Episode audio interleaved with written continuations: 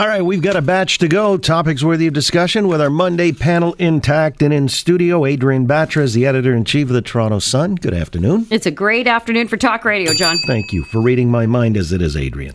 Mike Van Soelen, principal at Navigator. How do? I'm doing great, John. Good to be here. Likewise, good to have you here. And Gord Perks, councillor for Parkdale High Park. How's Gord? I'm good. And John, if I may just say, your audience can't see it, but that shirt. It's, It's sunshine, everything. summer in the city. I, I it's 1967 all over. It again. got a Any of your baby. If any of your listeners are on Instagram, they need to go to my Instagram oh, now yeah. because I have Instagram because it is so picture worthy. There's just words cannot describe it. Well, It's rem- fabulous. remember what the dormouse said feed your head. feed your head.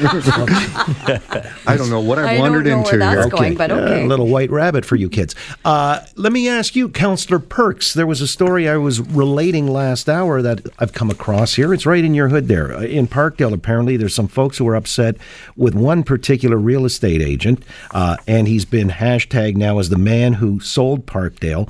Gentrification's become an issue. They say this guy, and they've named him allegedly. It's uh, Nick Brewerton, who sold like 180 units of Parkdale housing in the last three years, and uh, they say that this is not not the appropriate thing to be happening because it's uh, well, I guess taking the community away from the residents. The gentrification issue has also played large in other parts of the city. I mean, we see that in the junction and so on and so forth. But they've gone on a full-on fatwa uh, in this tweet. Hey, vampire realtors and weasel greedy developers, leave Parkdale residents alone. People need a safe, affordable place to live. They have that now. Get lost, you creeps. That means you, Nick Brewerton. Let me ask you if there's there's a call for the government to intercede uh, and uh, maybe regulate against this kind of thing happening. You think that's appropriate? So we actually, I have taken a couple of steps to try to. Uh, let me step back. So first of all, we have to remember that uh, things in Parkdale are are getting out of control. We are losing. We think maybe 10,000 units of affordable private market housing this decade. Uh, so we've seen rent strikes. We've seen this kind of campaign. It is it is people who are literally choosing between fighting back and becoming homeless.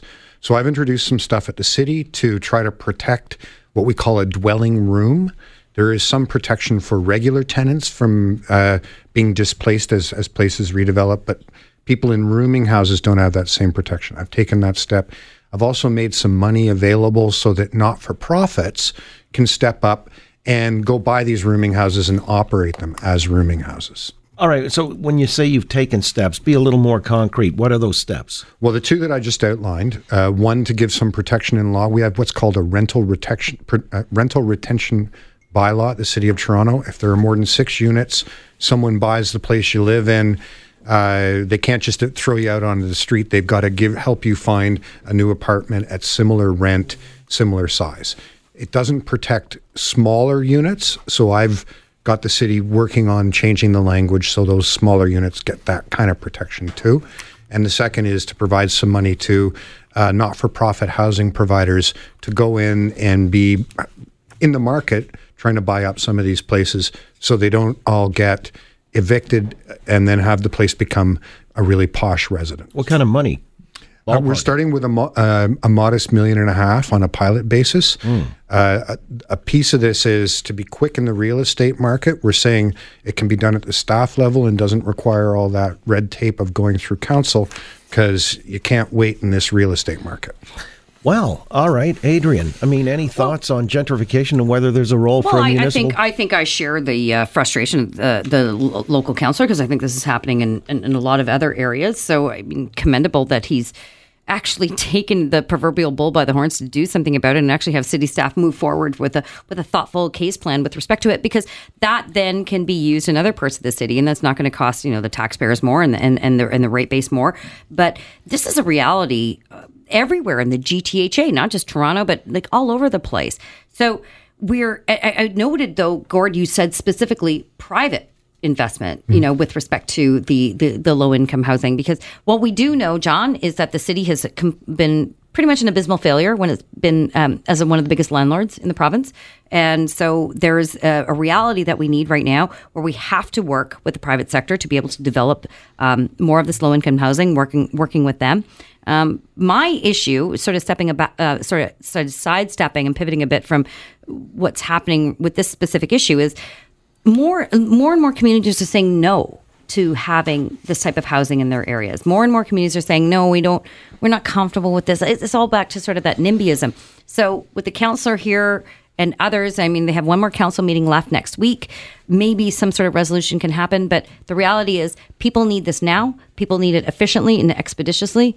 And I'm, with all due respect, Gordon, and I think maybe you'll agree with me. It's not. It's not going to happen quickly enough. All right. Well, the other question is, I mean, is this like a, a free market that uh, the residents are selling, or whoever owns these right. units? You know, and uh, can you stop gentrification, or is that inevitable?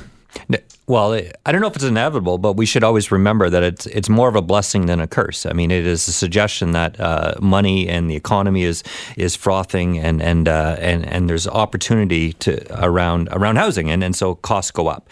My, I mean, going after the real estate agent is really crazy. I mean, that that's definitely going after the symptom and not the disease. And I get we have to have affordable housing, and, and we need to work at that seriously in the province, I uh, in in the city.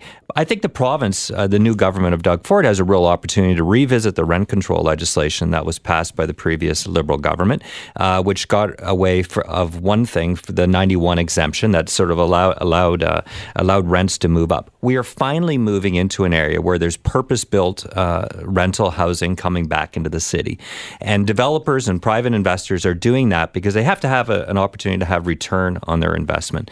Uh, we know uh, if there's you know there's a few things that all economists agree on, but all economists pretty well agree that draconian rent control legislation ultimately shrivels up sort of the private uh, affordable housing, uh, uh, private supply of rental housing, and uh, and we will pay uh, will pay real real uh, costs down the road because they'll just stop making that purpose built rental housing, and and we'll find ourselves choking off supply, and people these difficulties will, will only be more pronounced. Here, here. All right. Well, Gord, I, I guess you give him no uh, dispute on that. Then you believe oh. that rent controls are a bad thing. That's good to no, hear. I, I, I, well, first of all, I, have I've got a few emails to send to some economists who can. Uh, forward their work to Mike because he and I have had this conversation before, and I've forwarded work to him before. There's an awful lot of evidence that that uh, properly managed rent control actually helps you achieve better balance.